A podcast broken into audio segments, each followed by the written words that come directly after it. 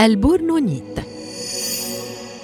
أنا أحد أكثر المعدنيات المشبعة بالأملاح الكبريتية وسميت بهذا الاسم نسبة إلى عالم المعدنيات الفرنسي الكونت جاك لويس دو بورنون الذي قام بوصفي بصورة مفصلة في العام 1804 وأنا أتشكل في العروق الحرارية المائية كما أنني أشكل أحياناً إحدى خامات النحاس. وأتألف من نسبة 42% من الرصاص. والباقي يتوزع بين النحاس والإثمد والكبريت. لوني فضي لامع يسهل التعرف علي من قبل المختصين بسبب اللورات التوأمية المتكررة والتي تكون عادة في نمط العجلة المسننة. أتواجد في الكثير من بقاع العالم مثل إنجلترا وألمانيا والبيرو ورومانيا.